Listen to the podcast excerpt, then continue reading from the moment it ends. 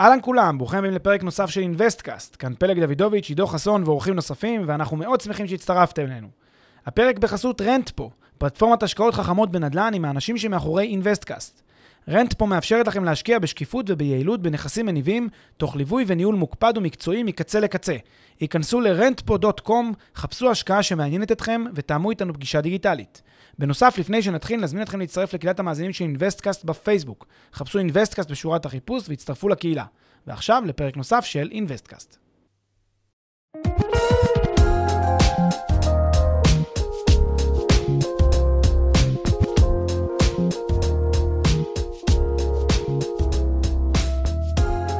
שלום לכל המאזינים, אנחנו בפרק מספר עשרים של Investcast, והיום אנחנו רוצים לדבר על אחד היסודות המכוננים של כל מיזם, על שלב הכרחי בלידה של מיזם, וזה כמובן המודל העסקי. אז פלג, מה, מה זה בכלל? מה, בוא נתחיל, מה זה מודל עסקי למיזם? מודל עסקי, הביזנס פלן של המיזם, הלב הפועם של המיזם, זה אותו תחשיב כלכלי שכל יזם, כל בן אדם שמתעסק באיזשהו פרויקט, בין ברמת ה... מתכנן שלו, בין רמת המממן שלו, בין רמת המשקיע בו. כל אחד מהם, המודל העסקי של המיזם הזה צריך לעבור תחת ידיו באיזשהו שלב. לפעמים גם צריך ממש לשפץ אותו, להכין אותו, לעבוד עליו. מודל עסקי זה כל כך כל כך בסיסי בעולם ההשקעות והיזמות, כמובן לא רק בנדלן, שזה מצדיק, אפשר לומר, לא, לא רק פרק אחד של ה-Investcast, אלא סדרת פרקים, ממש סדרת פודקאסטים שלמה רק על המודל העסקי, מרוב שזה בסיסי, זה הכרחי וחשוב אה, לפחות להקדיש לזה את הפרק הזה, אז אה, ככה שההזנה פה היא אה, מומלצת. ומה, בגדול, מה הוא מפרט ככה? ברמת ההגדרה הכללית, מה, מה זה בעצם אה, מודל? הוא מ- מ- מפרט ברמת הכותרות, אנחנו אמנם כמובן נצלול לזה לעומק יותר בהמשך, זה בעצם את התחשיב הכלכלי, שמורכב מהסך ההשקעה שלה שכוחה במיזם, תחזית להכנסות וההוצאות במיזם, ולבסוף התשואה שהמיזם זה צפוי להביא, או ה-אן פי וי, או הענן שלו, הערך הנוכחי שלו. ומה המטרה? אז מה המטרה של מודל עסקי בעצם? למודל עסקי יש שלל מטרות. אפשר לנסח אותם, בואו נעשה נניח בצורה מרובדת כזאת, לפי רבדים, שלוש מטרות מרכזיות אני חושב שאפשר לחשוב עליהן. הראשונה זה בכל מה שקשור להתכנות וכדאיות כלכלית של הפרויקט של המיזם. זה מודל עסקי אמור לתשקף לנו, לתת לנו איזשהו תיאור של מה בעצם המיזם הזה כולל, מה, במה כרוך המיזם הזה והפרויקט הזה, והמודל העסקי הוא בסך הכל הדרך לתאר את זה, דרך, זה, זה, כן, זה הטול, זה האמצעי, העזר שעוזר לנו לתאר בעצם את ה את המיזם במונחים כמובן כמותיים, במונחים שיש להם, תכף נגיד גם למה חשוב שזה יהיה מונחים כמותיים ואובייקטיביים, אבל זה בגדול מה שעושה המודל העסקי. עכשיו, בגלל שזה מה שהוא עושה, הוא בעצם מספר לנו את ה, את הסיפור של המיזם הזה בצורה בצורה כן גרפית או בצורה מספרית או בצורה טבלה לנגד העיניים, in your face מה שנקרא. אז מיד זה מוביל לנו שתי, שתי תוצאות מיידיות, כן? שני, שני דברים שמיד קורים. אחד, אנחנו מבינים האם ישנה התכנות כלכלית למיזם, והשני זה האם ישנה כדאיות כלכלית למיזם. עכשיו, זה שני דברים שונים, התכנות כלכלית וכדאיות כלכלית. נתחיל בהתכנות כלכלית. התכנות כלכלית אומרת, האם המיזם הזה בר השגה? האם יכולה להיות, אגב זה לא רק התכנות כלכלית, לפעמים גם התכנות תכנונית והתכנות פיזית, שנייה אני גם מתייחס אליהם, אבל בגדול האם המיזם הזה הוא בכלל אפשרי? האם מה שאנחנו חולמים לעשות הוא אפשרי? למשל תגיד אה, ליזם, אה, כן, יבוא אליך יזם הייטק ויגיד, שמה, יש לי אפליקציה נפלאה, שלא יודע מה, שמאפשרת אה, לאנשים אה, ל- לקנות אה, רכבים, ב- ב- לא יודע מה, ב- ב- בקלות. טוב, בסדר, לקנות רכבים בקלות. כל העם הולך לרכבים אוטונומיים, כבר לא כל כך ברור שצריך את זה, לא רואה את ההתכנות הכלכלית בכלל למיזם כזה, לא רואה בכלל מישהו שיקנה, לא רואה בכלל מישהו שישתמש, לא, לא מאוד, לא מאוד אפילינג, לא מאוד מעניין. אוקיי? עכשיו, התכנות לא יכולה להיות דווקא כלכלית, יכולה להיות גם התכנות פיזית. יש לי מיזם לבנות שמונה מאות קומות איפשהו. לא קיים, לא אפשרי פיזית, אולי באיזה חזון או... לא יודע, יש הרבה אתגרים הנדסיים שצריכים לעבור בדרך. וגם התכנות תכנונית, גם לא תמיד אפשרית. לכן מה שעושה המודל העסקי, הוא שם לנו in your face את הבחינה, האם בכלל המודל הזה הוא אפשרי, והאם קיימת התכנות כלכלית, הנדסית, תכנונית, להוציא אותו לפועל, התכנות פיזית, להוציא אותו לפועל. הדבר השני שכרוך במה שעושה מודל כלכלי, מודל עסקי, בנושא הזה זה קשור לכדאיות כלכלית. וההבדל בין התכנות לכדאיות, שהתכנות זה קודם כל אם זה בכלל אפשרי, כדאיות זה אפשרי. עכשיו השאלה אם זה כדאי. האם כל הפס, התרחה וההתעסקות בכלל שווים את כל, מה ש... את כל הדבר הזה. עכשיו, כשאומרים כדאיות כלכלית, תראו, לפעמים יש הרבה מאוד מיזמים שהם לחלוטין, הם... יש התכנות כלכלית למיזם. בסדר? לפתוח חנות מכולת, יש לה התכנות כלכלית. זה לא מורכב ומסובך, זה קיים. ואפילו זה יכול להיות עסק רווחי. שאלה האם מה שעושה מי שמקים חנות מכולת, נניח בשכונה שכבר יש בה כמה חנויות מכולת, אוקיי, אז הוא יצליח להתפרנס קצת. אבל זה לא בטוח כדאי כלכלית, כי הוא משקיע המון זמן, המון משאבים, המון אנרגיה, בלפתח מוצר שכבר קיים, שלא יותר מדי מעניין, ויכול להיות שבזמן הזה, או ביכולות שלו, או באמצעים שעמדו לרשותו, הוא היה יכול לעשות יותר טוב. מה שמודל עסקי נותן לנו את היכולת להשוות, באמצעות זה שאנחנו מכינים מודל עסקי, ובהנחה שיש לנו מודלים עסקיים של מיזמים אחרים, אתה יכולת להשוות בין המיזמים האלה, על בסיס אותו מודל עסקי, ואז להחליט איזה מודל עסקי יותר כדאי כלכלית עבורנו. זאת אומרת, יש פה גם את היכולת להסתכל על זה ברמה של התכנות כלכלית, וגם יכולת להסתכל על זה ברמה של כדאיות כלכלית. זה לדעתי מטרה, מטרה מרכזית ראשונה של, של מודל עסקי, אולי אפילו מטרת העל. מטרה נוספת של מודל עסקי אה, היא... מה שאני מתייחס לזה בתור לעלות על הכתב, אני קורא לזה, וזה מזכיר לי תקופה שהייתי מתמחה בבית משפט, בית המשפט העליון, והייתי כותב חוות דעת משפטיות, ולפעמים אתה, אתה קורא את התיק, את החומר המשפטי שמונח לפניך, אתה קורא אותו בעיון רב, ומקבל רושם, מקבל איזושהי תחושה, שאחד צודק ושהשני טועה, או ש... האמת המשפטית היא מישהו אחד ולא עם השני. ואז לפעמים קורה שכשאתה... עכשיו, בוא נניח שאם הייתי בשלב הזה עוצר, והייתי הולך ופוסק, איך פוסק, נניח, מרים יד ימין אם זה צד א' ומרים יד שמאל אם זה צד ב'. אם בשלב הזה זה מה שהייתי עושה, אז יכול להיות שהייתי מרים יד ימין. צד א' צודק. אבל לא ככה עושים בבית המשפט. בית המשפט מחויבים לנמק. לפחות ב-תשעים ותשעה אחוז מהמקרים. צריך לנמק. יש מקרים חריגים, אבל בגדול צריך לנמק. מה זה לנמק? זה לעלות על הכתב, זה להתחיל לכתוב הסבר מלומד שהמטרה שלו לא רק ל- לספר את מה שאתה חושב, אלא יש כאלה שאפילו לשכנע את הקורא. אתה צריך לכתוב בצורה כזאת שהקורא ישתכנע שמה שאתה אומר זה נכון. אתה צריך ממש לבנות את זה באופן משכנע.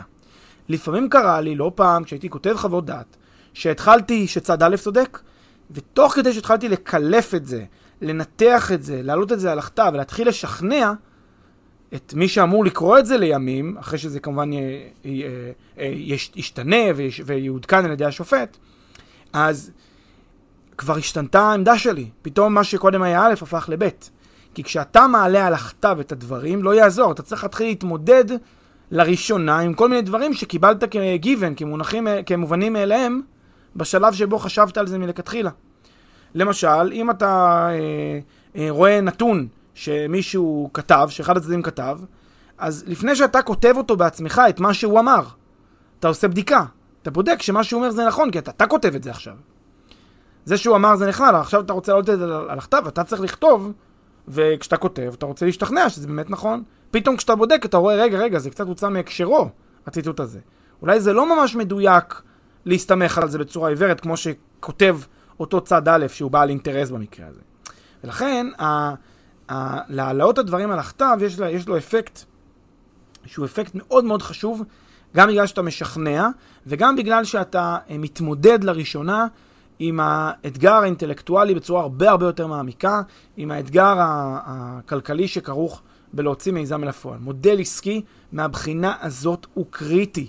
עצם ההתמודדות עם הנתונים המספריים עושה הבדל דרמטי, והמון פעמים האינטואיציה שלנו, כשאנחנו חושבים על הדברים מראש, כן, זה עושה שכל, עושים ככה עם האצבע, מרימים את האצבע לאוויר, אומרים, כן, זה בטוח, בטוח יש פה עסק, כשאתה פורט את זה ורושם את כל ההוצאות ואת כל ההתעסקות, אתה פתאום מבין, רגע, רגע, אנחנו ממש ממש לא, לא בכיוון מבחינה כלכלית, וזה לדעתי היתרון השני או הערך השני שמודל כלכלי נותן לנו, מודל עסקי, שזה הצורך לעלות את זה על הכתב. והיתרון השלישי בלעלות על הכתב הוא די דומה ליתרון השני, אבל הוא שונה בשני דברים מהותיים, זה בנושא של השכנוע באמת, כי מה שאתה עושה במודל כלכלי, כמו שאמרתי, אתה מספר פה סיפור. אתה מספר את הסיפור הזה באופן מספרי, באופן אובייקטיבי ככל הניתן, באמצעות טבלה, שהיא כאילו מתעלמת מכל אותן תפיסות שאתה מרגיש, כל אותן תחושות בטן, כי אתה שם, אתה שם את הדברים, מה שנקרא, כמו שאמרתי, in your face.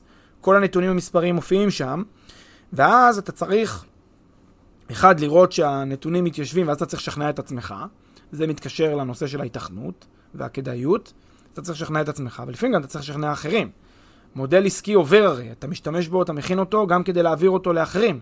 בין אם זה הגורם הפיננסי, בין אם זה גורם, המשקיעים שאתה, שהולכים להשקיע יחד איתך במיזם הזה, אתה צריך לשכנע אותם. וכדי לשכנע אותם, אתה צריך לתת להם נתונים, אתה צריך לתת להם גילוי. זה אחד המטרות של המודל העסקי. לתת להם את אותו גילוי שיאפשר להם להשתכנע בנכונות ובאיכות של המיזם שבסיס המודל העסקי. אז אם הייתי מסכם את זה, אז אולי כשלושת העקרונות המנחים או המטרות המרכזיות של מודל עסקי, אז אחד זה ההיתכנות והכדאיות, השני זה הצורך להעלות את זה על הכתב ולפרוט את זה בצורה מנומקת, והשלישי זה בעצם לספר פה את הסיפור, בין אם זה לשכנע את עצמך ושהמודל עובד ובין אם זה אה, לשכנע אחרים.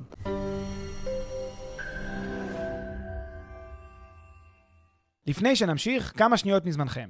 הפרק בחסות רנטפו, פלטפורמת השקעות חכמות בנדלן עם האנשים שמאחורי אינבסטקאסט. רנטפו מאפשרת לכם להשקיע בשקיפות וביעילות בנכסים מניבים, תוך ליווי וניהול מוקפד ומקצועי מקצה לקצה. היכנסו ל-רנטפו דוט קום, חפשו השקעה שמעניינת אתכם ותאמו איתנו פגישה דיגיטלית.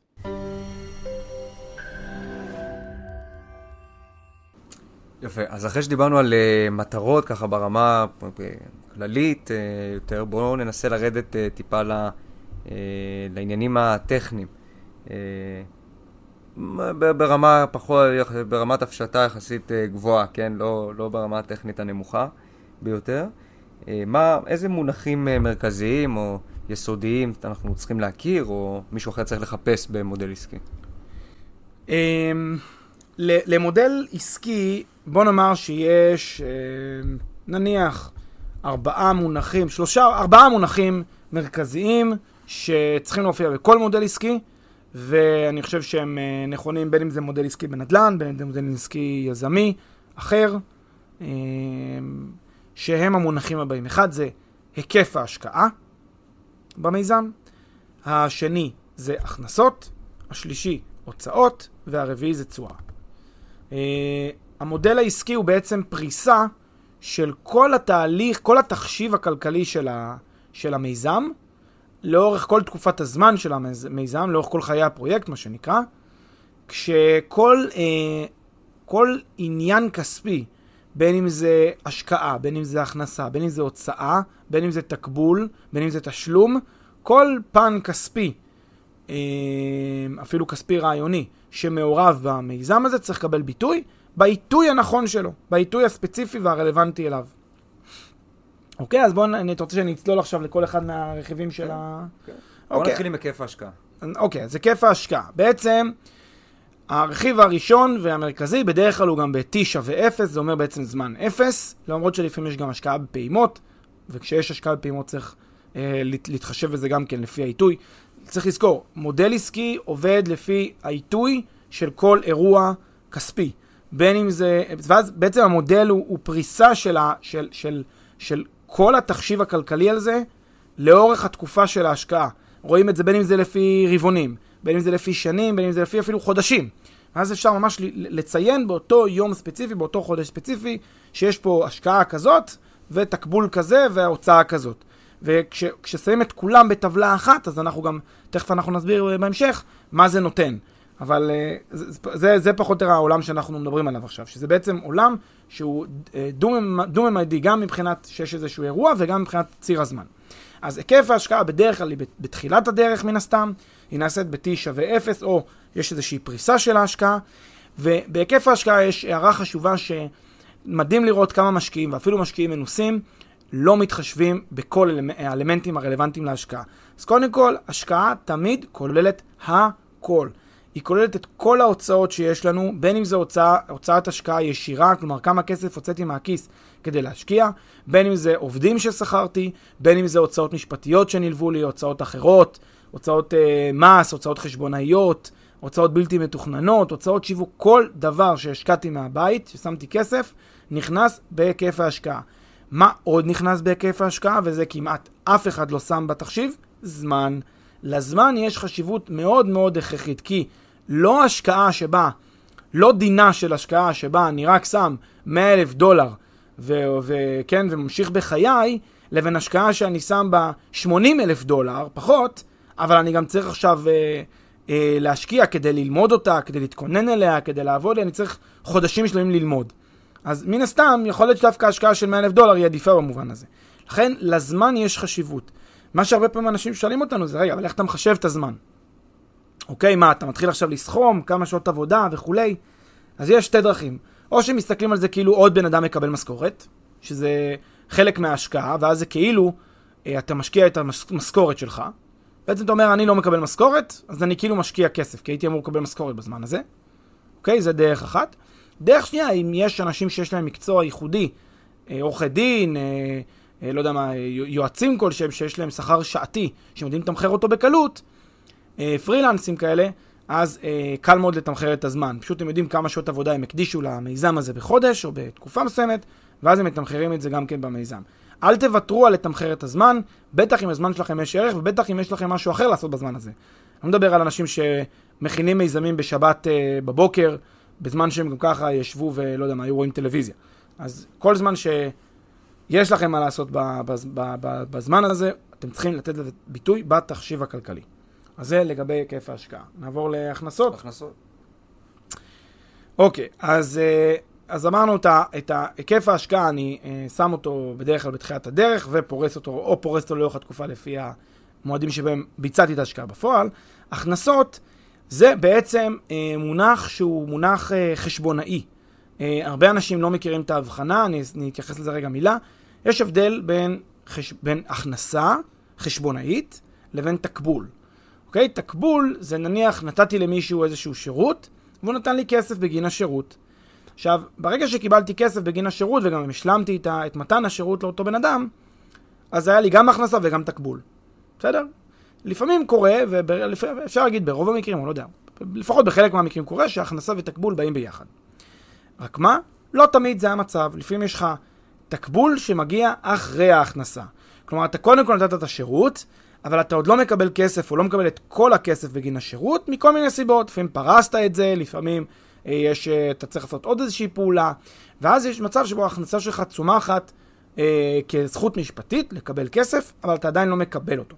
לכן צריך לשים לב, הכנסה זה אה, הכנסה, זה כשבעצם קרה אותה זכות משפטית לקבל כסף, ותקבול זה משהו אחר, וצריך להבחין, אם יש לי למשל במודל הכספי שלי, מודל העסקי, אני יודע שיש אמורות להיות לי הכנסות, אבל לא יודע מה, המודל הוא כזה שבו אני מקבל את ההכנסות, את התקבולים בגין ההכנסות האלה רק בסוף, אז אני מציין את המועד שבו התקבול נכנס, אם, אני, אם חשוב לי מודל תזרימי, כי אני חשוב לי מודל שמבוסס על הכסף בכיס, אז אני מתייחס למועד התקבול, לא למועד ההכנסה. לעומת זאת, אם אני רוצה לעשות מודל חשבונאי, מודל כלכלי שאני שולח לבנק, שמבוסס על עקרונות חשבונאות מקובלים, אני צריך להתייחס למועד ההכנסה, לזכאות המשפטית, ולא למועד התקבול. והדברים האלה יש להם חשיבות, בדרך כלל הם יהיו רלוונטיים, אם הולכים לקבל מימון או דברים מהסוג הזה, אז תהיה חשיבות להבחנה הזאת בין הכנסות לעומת תקבול, וגם יש מונח שנקרא יחס כיסוי, לא ייכנס אליו, אבל הוא גם נכנס כאן באיזושהי קונסטלציה. הרבה פעמים משתמשים אבל בשני, בשני המונחים האלה במקביל, כן? כלומר, ב, בתוך אותו מודל עסקי, מתייחסים גם לתקבולים, גם להכנסות, מפרידים ביניהם, זה לא חייב לבוא אחד על חשבון השני. בהחלט, יש מודלים שבהחלט מתייחסים להבחנה בין ההכנסה לבין התקבול. אני אגיד לך מתי הם יעשו את זה. הם יעשו את זה ברגע שיש לך כל מיני היבטים כמו מס שנכנס, כל מיני היבטים של ריביות, של הוצאות מימון, למשל במס, משלמים מס על הכנסה, שוב, הכנסה משפטית, לא על תקבול. ואז יש מה שנקרא דוח התאמה למס, שאתה בעצם מכיר בכל ההכנסות שיש לך, ואתה רואה את הרווח שלך, רווח לצורכי מס זה נקרא, אתה משלם על הרווח הזה מס, לפעמים זה גם תשלום שאתה מוציא בזמן אמת, אפילו שעוד אין לך תקבולים. כלומר, יכול להיות שיש לך חובות מס שאתה צריך לשלם אותם לאורך התקופה, לפני שעוד אין לך בכלל תקבול, רק בגלל שהיו לך הכנסות. הכנסות משפטית, כן, הכנסות שאתה זכאי לקבל כסף. ולכן יש הרבה אנשים שיש להם מה שנקרא תקלת מס, שהם, הם, יש להם כאילו מין, מין איזה גירעון שנוצר בעקבות העובדה שחוב מס שקודם לאיזשהו, לאיזשהו תקבול שהם אמורים לקבל, הם לא תכננו נכון את התזרים, הם יכולים לגמור סיפור על דבר כזה, אפילו שהם חברה רווחית. דבר נוסף שאנחנו צריכים לקחת בחשבון לגבי ההכנסות במודל עסקי, זה ההבחנה בין הכנסות ספקולטיביות להכנסות טריוויאליות. התייחסנו לזה אגב פעם בפוד באינבסטקאסט, וציינו שספקולטיבי זה משהו שלא נובע במישרין מהנכס עצמו, אלא דברים שהם אפשר לומר מקרו, דברים חיצוניים לנכס, חיצוניים לפעילות. במודל העסקי, כלל האצבע, ואני חושב שהוא כלל אצבע מאוד מאוד חשוב, תמיד צריך להישאר ברמת ההכנסות הטריוויאליות. כלומר, דברים שנובעים במישרין מהפעילות העסקית. בין אם זה שכר דירה, בין אם זה אם עשיתי השבחה ובגלל ההשבחה העליתי ערך שנובע מעצם ההשבחה, לא מחלוף הזמן. בגלל שהפכתי נכס שהיה קודם רעוע לנכס ברמה גבוהה, אז יש לי, לא יודע מה, הכנסה של מאתיים אלף דולר, בזכות המהלך הזה. זה הכנסה שהיא טריוויאלית, כי זה נובע מעצם הפעילות. אבל להגיד שגם באותה תקופה היה עוד, עוד מאתיים אלף דולר עליית ערך, זה כבר הכנסה ספקולטיבית. אותה אנחנו מחריגים מהמודל ולא מתייחסים אליה. כדאי במודל עסקי להכניס רק הכנסות טריוויאליות בלבד. אה, הוצאות. הוצאות. אה, הוצאות, אה, גם כאן יש הבדל בין הוצאה לבין תשלום, אותו דבר כמו הכנסה ותקבול. אה, לפעמים יש לנו אה, אה, אה, רכישות באשראי, ואז אנחנו בעצם התשלום שלנו הוא מאוחר יותר מההוצאה, אז שוב אותו סיפור כמו קודם, צריך להתחשב בזה. הדבר הנוסף שצריך לקחת בחשבון לגבי הוצאות, זה את ההבחנה בין הוצאות קבועות לעומת הוצאות משתנות. אה, הוצאות קבועות זה הוצאות, בדרך כלל אפשר נגיד במודל, במיזם נדל"ן, זה למשל אה, דמי ניהול, למשל אה, כל מיני דברים, תחזוקה שוטפת שאנחנו יודעים שצריכה להתבצע, נניח, ב- ב- ב- ביחסים קבועים, פחת, ירידות ערך, דברים מהסוג הזה, הם הוצאות שאפשר לומר שהן קבועות. הוצאות משתנות זה כל מיני דברים שהם אפשר לומר בלתי צפויים או לא מתוכננים. צריך לתת ביטוי גם כמובן להוצאות המשתנות במודל, באיזה אופן או על דרך של בלטמים, כלומר להתייחס לרכיבי בלטם, למצוא רכיבים מקובלים של בלטם בשווקים מסוימים, ותכף גם נגיד איך אנחנו עושים את כל הערכות האלה, אז חשוב להכיר את ההבחנה שציינו. ומה מה החשיבות של ההבחנה הזאת? למה בעצם אנחנו צריכים להפריד בין הוצאות קבועות? כי, ב- בוא, אני לא רוצה להיכנס יותר מדי לעומק כאן, אבל בגדול, מיזם שנשען על אה, הוצאות קבועות מאוד גבוהות, ביחס להוצאות המשתנות, בדרך כלל הוא מיזם פחות אה, כדאי, הוא פחות רווחי, זה מיזם שיש לו הרבה דברים מכבידים, כי הוצאות משתנות אתה יכול לשחק איתם. אתה יכול לייעל אותן, אתה יכול אה, לעשות פעולות, שימזערו לך את ההוצאות המשתנות, והן גם נגזרות מפעילות. הוצאה משתנה זה די דומה נניח ל- ל- ל- ליועץ שגובה שכר טרחה שמבוסס הצלחה, או שכר טרחה שהוא ריטיינר uh, כזה, קאפ, uh, שקבוע מראש. אם זה קבוע מראש וזה לא מבוסס על הצלחה, אז אתה יודע שיש לך תקרת סיכונים מסוימת, אתה יודע שזה הוצאה בדרך כלל גבוהה, אתה צריך לשאת בה, היא לא תמיד כדאית לך, אבל אם הוא מבוסס על הצלחה, אתה יודע, אוקיי, אז אני מקסימום לא מוציא כסף out of pocket, אני משלם לו רק אם אני מצליח, אז אני בווין ווין, בין אם אני אצליח, בין אם אני לא אצליח, אין לי מה לעשות, אני, אה, אני אה, לא משלם לו גם ככה. זה, זה ההבחנה, אבל ניכנס לזה, אני חושב, בהרחבה בהזדמנות אחרת, כי אפשר גם על זה להעביר הרבה מאוד אה, תוכן. עוד דבר חשוב לגבי הוצאות, זה הוצאות מימון. אה, אין הרבה מה לומר על זה, מעבר לעובדה שזה חייב להיכנס למודל העסקי כשיש מימון, והן רלוונטיות כמובן גם להיבטים של מס, כי בדרך כלל הוצאות מימון ניתנות בניכוי, הן הוצאות מוכרות, גם להוצאות מוכרות אולי פעם אנחנו נתייחס בנפרד, זה גם נושא בפני עצמו, אבל זה בגדול, חייבים לתת ביטוי להוצאות המימון. רכיב רביעי? רכיב רביעי זה התשואה שלנו, היילד, בשביל זה הגענו בעצם למודל העסקי, או הרבה פעמים אנשים יגידו, תשואה, יש כאלה שעשו מודל עסקי בשביל ענן, שזה ערך נוכחי נקי, אני, אני מעדיף, אני מעדיף בדרך כלל מודלים עסקיים צועה, למרות שגם מציגים במודלים כמובן ענן, אולי פעם נעשה, גם על זה נדבר פעם בנפרד, אבל צועה. קודם כל, צועה היא נגזרת, בעצם לוקחים את כל המודל שלנו, לוקחים את כל הנתונים שאספנו, ומחשבים את הצועה.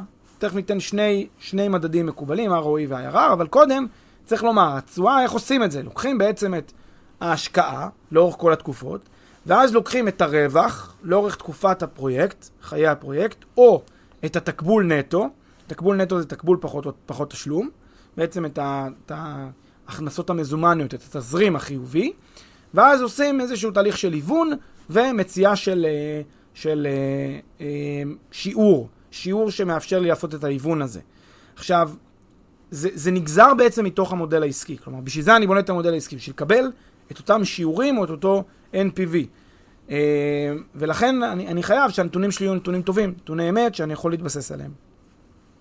שני סוגים של תשואות שאני יכול להשתמש בהם. אחד, R O E, Return on Equity, שזה בעצם לקחת את, ה, את התקבול, כן, את התקבול נטו, את, ה, את התזרים שלי כל שנה, ו, או את הרווח, אם אני במודל שמבוסס על הכנסות, ולחלק אותו באקוויטי, בהיקף ההשקעה שלי. אוקיי? עכשיו, זה אני, אני חושב שהוא קצת יותר פשטני מאשר I R R.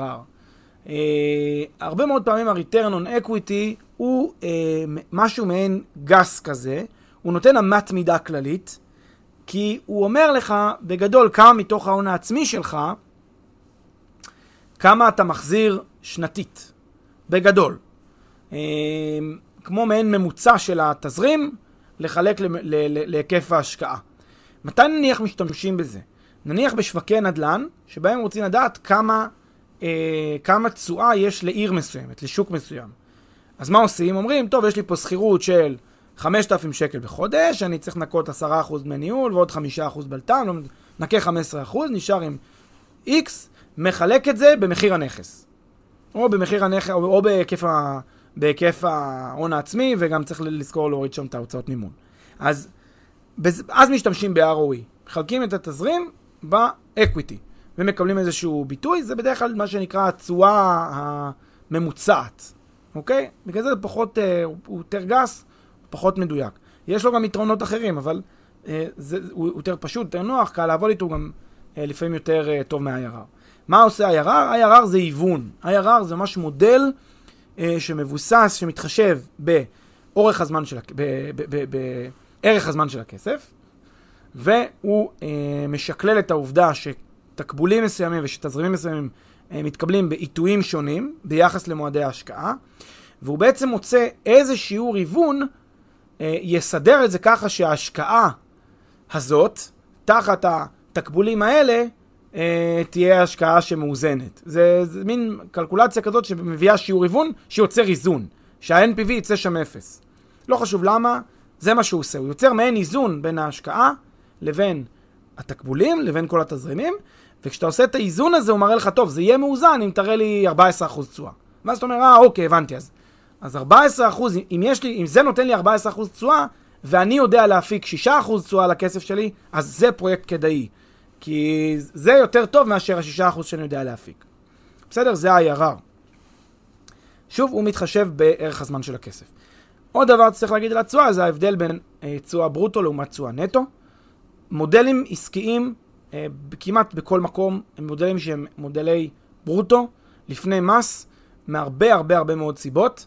מודלי נטו הם מודלים הרבה יותר מורכבים, יש להם היבטים שמצריכים, חייבים אה, סיוע של יועצי מס, כי נכנסים תכנוני מס לפועל, וכשיש תכנוני מס, אנחנו בעולם אחר לגמרי, צריך לקחת מודלים אה, נפרדים, כל מודל צריך לעבור בדיקה בפני עצמו, איזה תאגיד עושה את זה, איך עושה את זה, ואז כל הקולקולציה משתבשת. לכן, כדי לבדוק אפריורי מודל מסוים הוא טוב או לא טוב, מסתכלים על זה ברוטו, ואחר כך בודקים את האלמנט המיסוי שיתמוך בכך.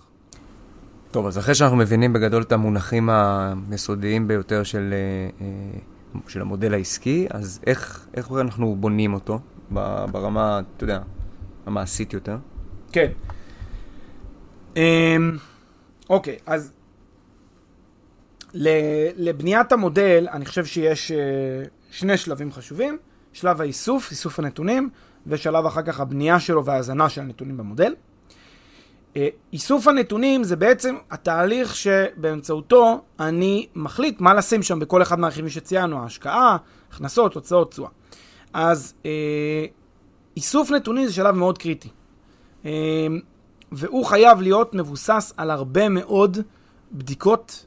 בראש ובראשונה הייתי אומר, זה חייב להיות מחקר, מחקר, מחקר, אין סוף עבודת רגליים ועבודת לימוד של היזם, של מארגן המיזם הזה, שהוא בודק את הנכונות של כל מספר במודל, שהוא לומד את ההתכנות שלו, כדי שמודל באמת ישרת את המטרות שציינו קודם, ושהוא יהיה מודל איכותי, הוא חייב להיות מבוסס על נתוני אמת. אין שום טעם במודל שמבוסס על נתונים שהם לא נתוני אמת, זה פשוט, זה מחמיץ את כל המטרה מן הסתם.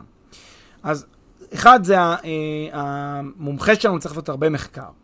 אבל מעבר למומחיות שלו עצמו, הוא חייב גם לדעת להיוועץ במומחים ויועצים אחרים. בין אם זה מומחים ויועצים מקומיים בשדה הפעילות שלו, באותו שדה, בין אם זה עיר שהוא פעיל בה בנדלן, בין אם זה מיזם אה, סטארט-אפ שהוא מקים, צריך להתייעץ עם אנשים בתחום. אה, הוא חייב אה, לעזר ביועצים ומומחים, כי לפעמים הערה שהם יגידו או עמדה שהם ישקפו לו, יכולה לשנות את כל הדברים מקצה לקצה. א', לפעמים יכולים להגיד לו, תשמע, הבנתי את כל מה שאתה אומר, זה פשוט לא רלוונטי, אתה לא מכיר שיש רגולציה, אתה לא יודע שהדבר הזה וזה אסור או משהו כזה. שתיים, לפעמים יש להם יכולת להגיד דברים כמו, לא, אתה לוקח פה הנחה שהיא לא קיימת, זה לא נכון, ההנחה אתה צריך לקחת פה חמשת אלפים, לא שבעת אלפים, למשל. אז מומחים ויועצים מאוד מאוד חשובים, כמובן גם בשביל רגולציות, גם בשביל היבטי מס, גם בשביל היבטים כלכליים אחרים. אבל לא פחות חשוב מכך, ויש שיגידו שאפילו לפעמים יותר חשוב מכך, זה להיוועץ במוכר, במוכר מהמכולת הסמוכה. יש קרקע, בדקת, התייעצת, חקרת, למדת, לא עשית עדיין כלום, כי עדיין לא שאלת את אותו מוכר במכולת של היד, עדיין לא שאלת את השכנה שעוברת, עדיין לא שאלת את כל הנהגי האוטובוס שעוברים שם בצומת ויודעים להגיד לך בדיוק מה קורה בשעות הלילה בצומת הזאת. אז לפעמים האמת מתגלה גם בעבודת רגליים וגם בעבודת אוזניים שמתייעצים האנשים הנכונים, הם יכולים לשפוך אור על, על הנתונים האמיתיים. שאלת ביניים, איך אתה בעצם, אבל אתה מדבר, מדבר עם המוכר במכולת או עם השכנה שנמצאת ממול, איך, איך מביאים נתון איכותני כזה לידי ביטוי ב, במודל כלכלי, במודל עסקי? תראה, למשל, ניתן לך דוגמה. יש לי הרבה, הרבה דוגמאות, בזה אני אתן לך דוגמה אחת. הסתובבנו לא מעט פעם באיזה עיר, אוקיי? והתלבטנו אם לקנות שם איזשהו קרקע, לדחוף שם פרויקט. ועשינו הרבה מאוד בדיקות, משפטיות ובדיקה של הנסח ובדיקה של... בדיקה מיסויית, בדיקה הנדסית ותכנונית ומה לא. ואז הלכנו ושאלנו כמה אנשים שם, ממש ערב החתימה, אה, כמה אנשים שם קצת על, ה, על הקרקע ועל ה, על המאפיינים שלה.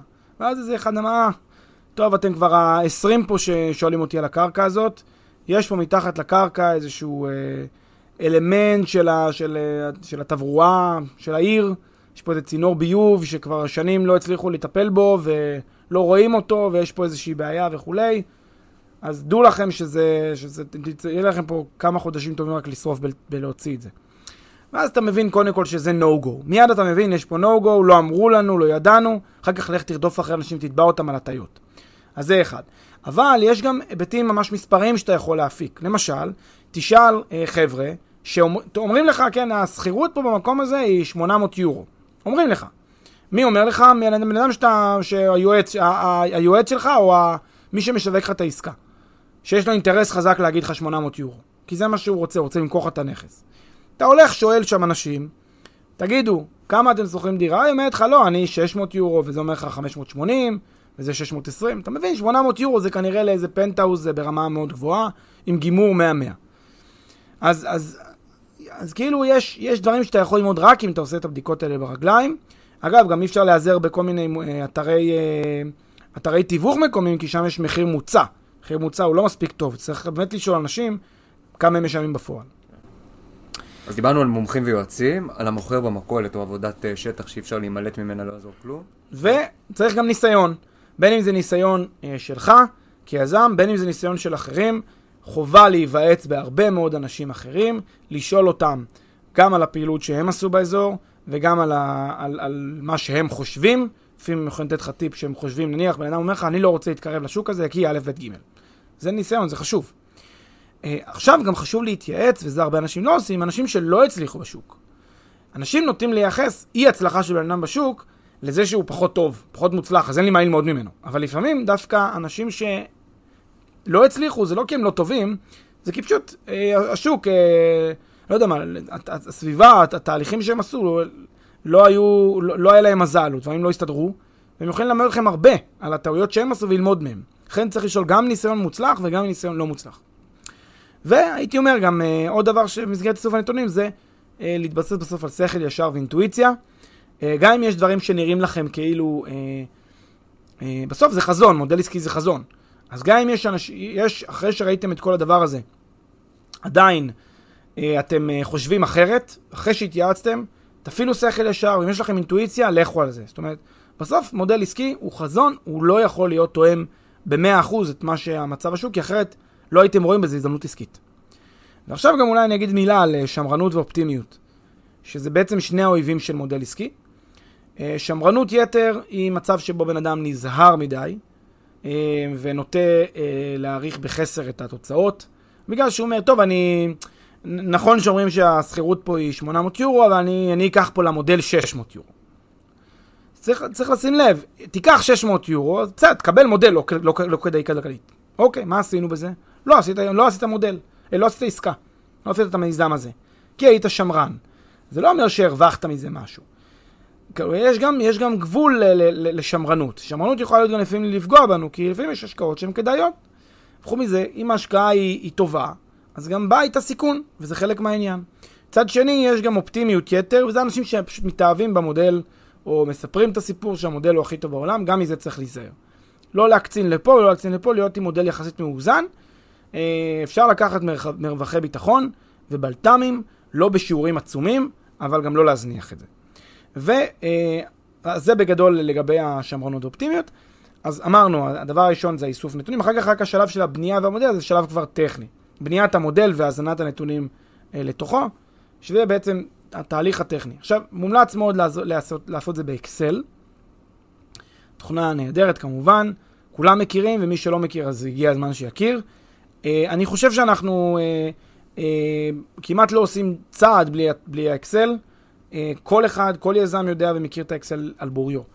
כל הנתונים מזינים שם לפי תקופות, יש שם... אה, משוואות שאפשר להוציא שזה איי אר אר, אר או איי, כל אן פי וי, אפשר בקלות מאוד להוציא את התוצאה ולחלץ. מי שלא יודע, אנחנו באינבסטמנט כמובן נשמח לעזור בלהכין מודלים עסקיים כאלה, ואם מישהו יבקש גם נשמח לשלוח מודל עסקי לדוגמה, תכתבו לנו או תכתבו בתגובות ואנחנו נשלח מודל עסקי לדוגמה למי שמבקש.